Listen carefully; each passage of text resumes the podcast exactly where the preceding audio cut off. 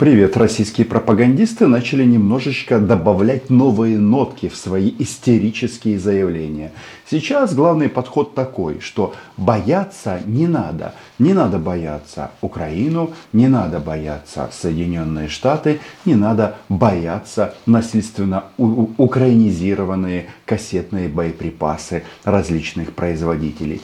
Так вот, российские пропагандисты, очень нехорошие люди, не то что редиски, а абсолютно гнилые редиски, настолько увлеклись своими спичами, что сдали Китайскую Народную Республику. И я убежден, что товарищ Си, товарищу Пу это никогда не простит.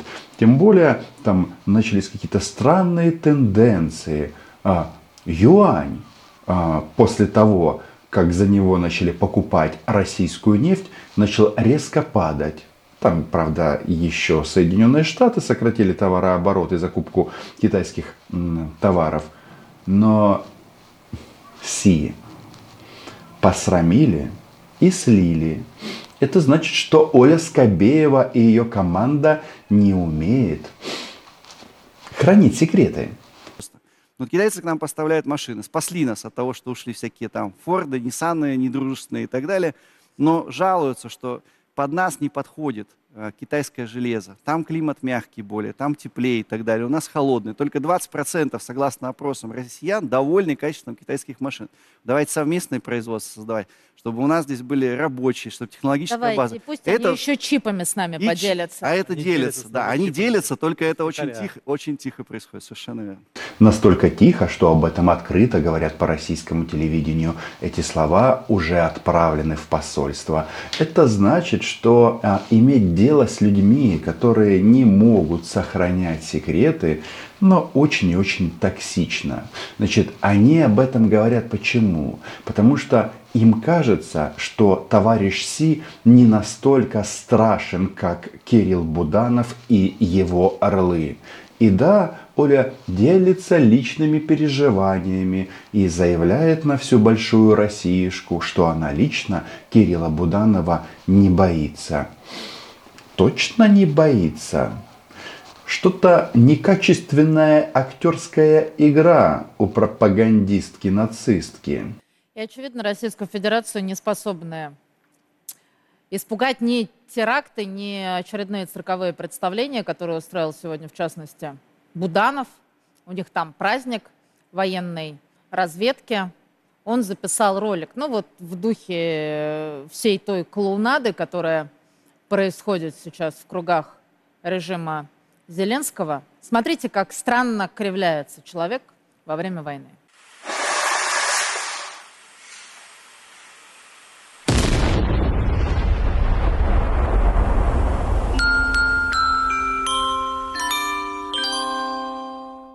Уверен, что каждый россиянин, да и, собственно, и украинец, загадал желание.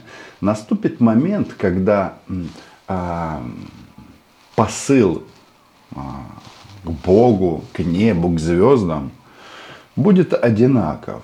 И россияне тоже будут хотеть возвращения Российской Федерации к международно признанным границам. И будут добавлять, нам не нужен этот Крым мы и Украина, мы вообще нигде не пересекаемся. Главное, нас не трогайте. Согласны? Подписывайтесь на мой а, YouTube канал. Называем здесь а, вещи своими именами. Ну и в связи с тем, что действительно вчера день, день разведки был военный, я тоже загадал военное личное желание. Чего я хочу, это не секрет. Я хочу, чтобы все российские оккупанты, которые перешли, соответственно, границу Украины с оружием в руках, были уничтожены. А, все просто. Правило одно. Уйди или умри. Пишите в комментариях, что загадали вы. Убежден, часть желаний будет исполнена, например, этой ночью на каком-то российском аэродроме. Так вот, вернемся к Оле Скобеевой, которая не умеет хранить китайские секреты. Ай-яй-яй. За это, конечно, ее очень сильно накажут. Вот она говорит, что я не боюсь Кирилла Буданова и обращается сразу к солдатам армии России. И вы не бойтесь украинских кассетных боеприпасов. Почему? Да потому что они неэффективны. Каждый, кто слышит э, эти слова Оли Скобеевой, находясь на линии фронта, думает, вот кремлевская. Нью-Йорк Таймс со ссылкой на источники сообщает, что США в ближайшее время планируют отправить Украине вторую партию кассетных боеприпасов, и она будет куда больше первой. Кассетные боеприпасы призваны заменить обычные снаряды для ствольной артиллерии – производить которые в нужном для ВСУ количестве американские ВПК не успевают. Впрочем, украинские боевики не в восторге от таких поставок и жалуются, что кассетные боеприпасы в итоге неэффективны. Удивительное дело. Украинская армия, а, она не жалуется. Она решает военную задачу по уничтожению захватчиков.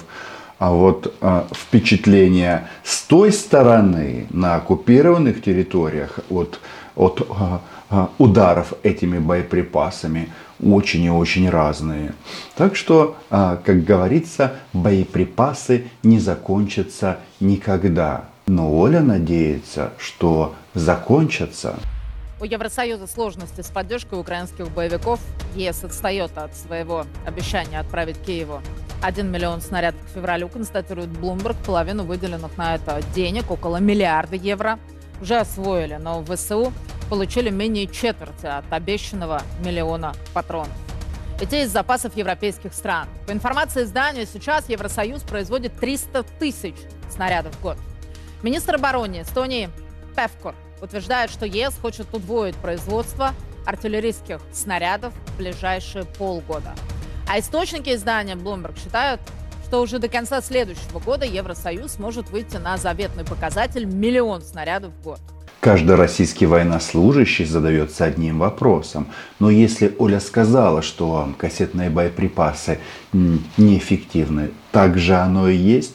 Ведь Оля Скобеева никогда не врет. Вот еще немного, и обязательно Украину перестанут поддерживать. Это же главная надежда российского рейха. Но только те, кто дальше от Москвы, насчет того, что у Украины завтра закончатся боеприпасы, они чего-то как-то ерзают и выдают противоречивую информацию. Почему? Вообще, есть ли ощущение, что дефицит испытывает украинская армия?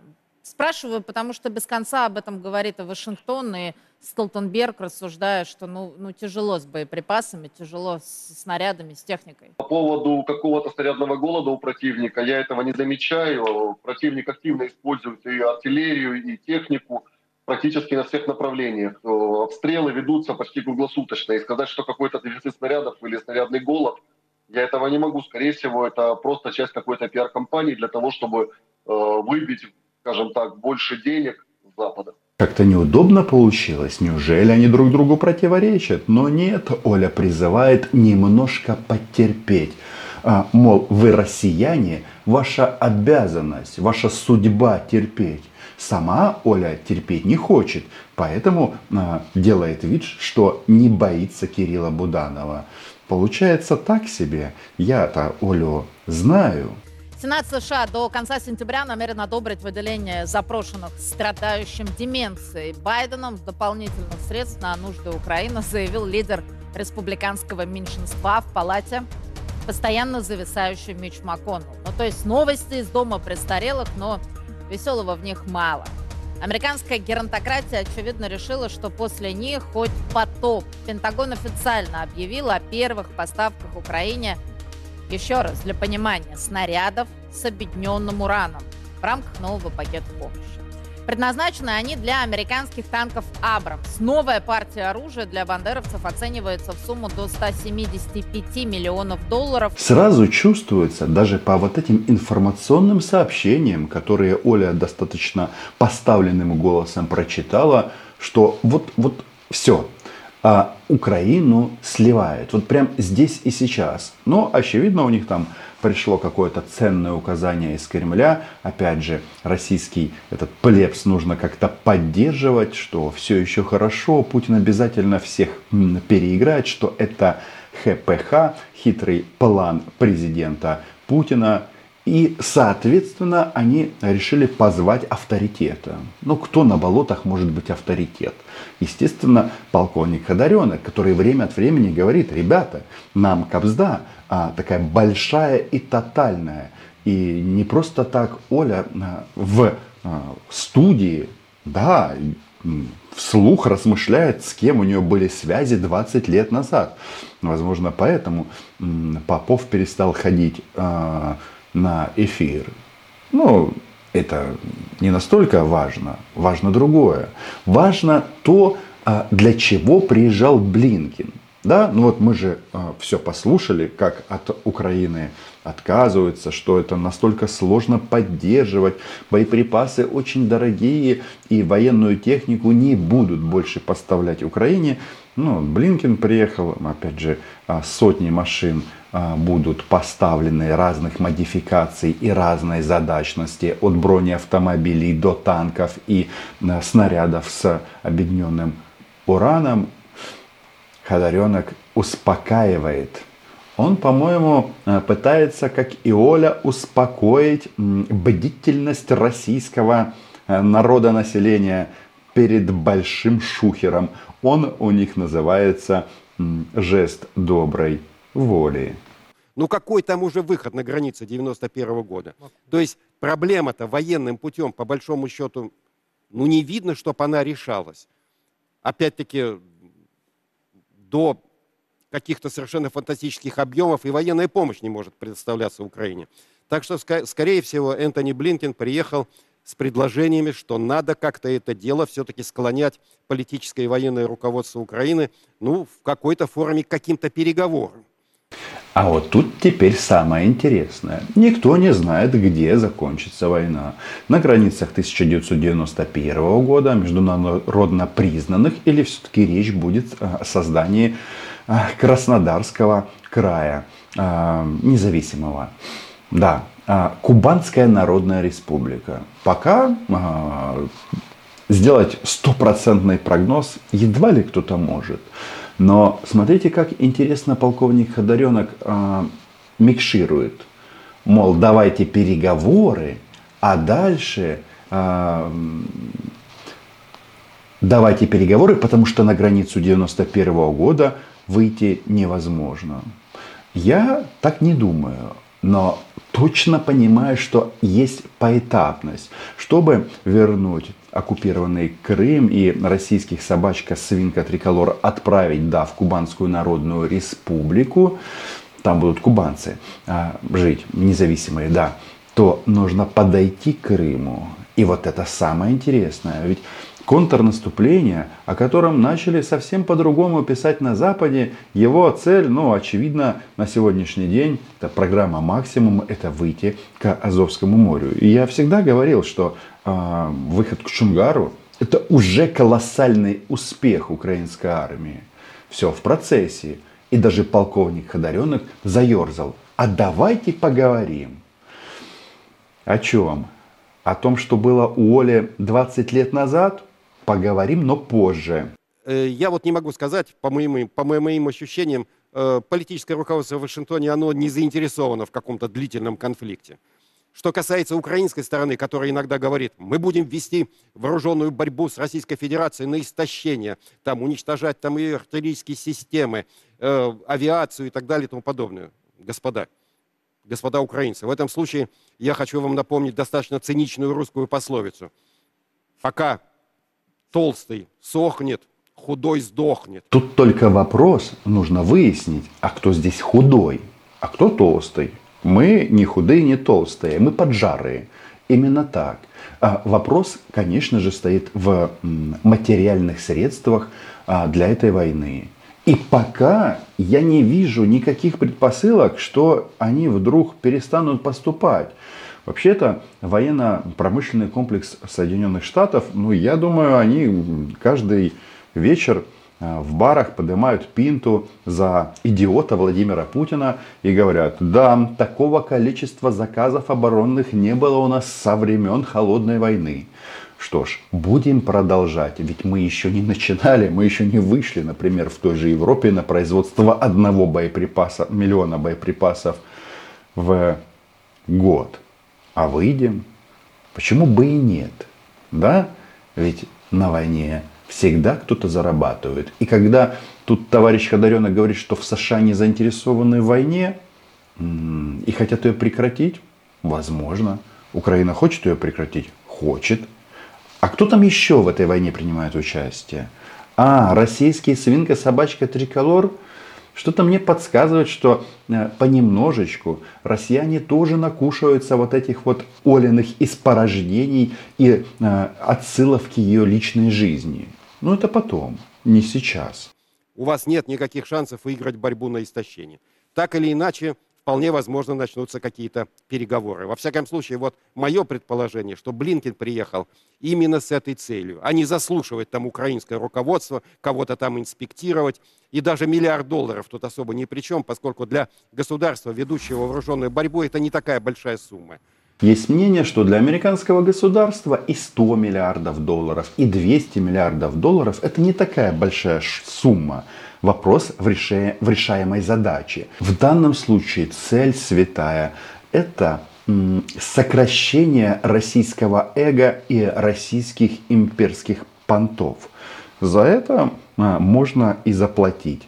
С другой стороны, опять же, как мы говорили, на этой войне зарабатывают. Поэтому вот эти вот разговоры о том, что приезжают сюда Украину усаживать за стол переговоров – но подождите, ребята, не секрет, что мы полностью зависим от поставок амуниции и боеприпасов э, с Запада. Можно не приезжать никого не уговаривать. Можно просто перестать осуществлять эти поставки. Но пока Оля нам вот э, в рамках этой программы поведала, что никаких проблем с этим нет. Ни с баблом, ни с боеприпасами. Нет, я понимаю цену войны. Я прекрасно знаю, куда прилетел этой ночью. И вообще, мне кажется, надо носить больше ударов по российской территории. Нужно э, делать так, чтобы э, не только Оля Скобеева делала вид, что не боится Кирилла Буданова, чтобы это чувство распространилось по всей Раши, чтобы они каждый день задавались вопросом, Владимир Путин, ты идиот, зачем ты все это начал? Многие так уже делают. И это только начало. И опять-таки, со стороны украинского руководства может быть проявлена какая-то неуступчивость в этом плане. Дескать, ни одного квадратного метра своей земли не отдадим противнику. Но вот редкий случай ведения войн и вооруженных конфликтов, ведь Украина э, в своей вот э, вооруженной борьбе полагается исключительно на военно-техническую помощь Запада. А она ведь утром есть, а в обед эта задвижка может упасть. Так что вот их такая бескомпромиссная позиция по поводу ни одного квадратного метра своей территории не дадим врагу, она в принципе может и смягчиться. Все может быть. Оля, возможно, в следующей программе рассказывает, так с кем же у нее было 20 лет назад. Может быть, изменится позиция Украины. На самом-то деле она достаточно компромиссная. Вот э, даже президент Зеленский недавно сказал, что подойдем к Крыму, дальше посмотрим а, как он дальше э, изгонять российских оккупантов. Может быть, и с этим поговорить. Ну, естественно, заряжая а, артиллерийские установки, хаймарсы и так далее. Но Ходоренок нам рассказывает о том, что, ну блин, ну может быть так случится, что перестанут поддерживать Украину. А если нет? По-моему, пока нет никаких предпосылок для этого. Даже до выборов в Соединенных Штатах далеко. И этот республиканец-то тоже сказал, что выборы, выборы, а россияне пи, да, ры, а, а война идет своим чередом. То есть они там будут сто раз еще обсуждать, насколько эффективно тратятся деньги, а, насколько вообще все это надо. Это же Запад, демократия. Каждый олух не только Оля Скобеева может рассказать свою историю и свой подход. Ну а чтобы как-то поддержать российскую армию, да, а, Оля все-таки рассказала свою личную историю. И триггером случилось, что Барак Обама триггернула Оля на бараке. В истории с Бараком Обамой меня лично смущает даже не тот факт, что он наркоман и гомосексуалист. Это же разговор об американской политической традиции. Конечно. Ведь так могут сейчас пригласить любого гражданина, который расскажет, как он с вами чем-то занимался 20 лет назад, со мной, там, не дай бог, с господином Марковым. Нет же вообще никаких доказательств. Я знаю, чем занималась 20 лет Оля Скобеева. А, чем и с кем. Она делала карьеру, а, шла по трупам а, своих коллег, ну, в таком в общем смысле. Нет, она их не ликвидировала физически, но всячески задвигала и вот сейчас смеется с товарища Маркова. Не дай бог кто-то с чем-то чем-то занимался с Сергеем Александровичем. Он же блаженный, его это не интересует. Он а, должен а, этим заниматься исключительно с портретом Путина.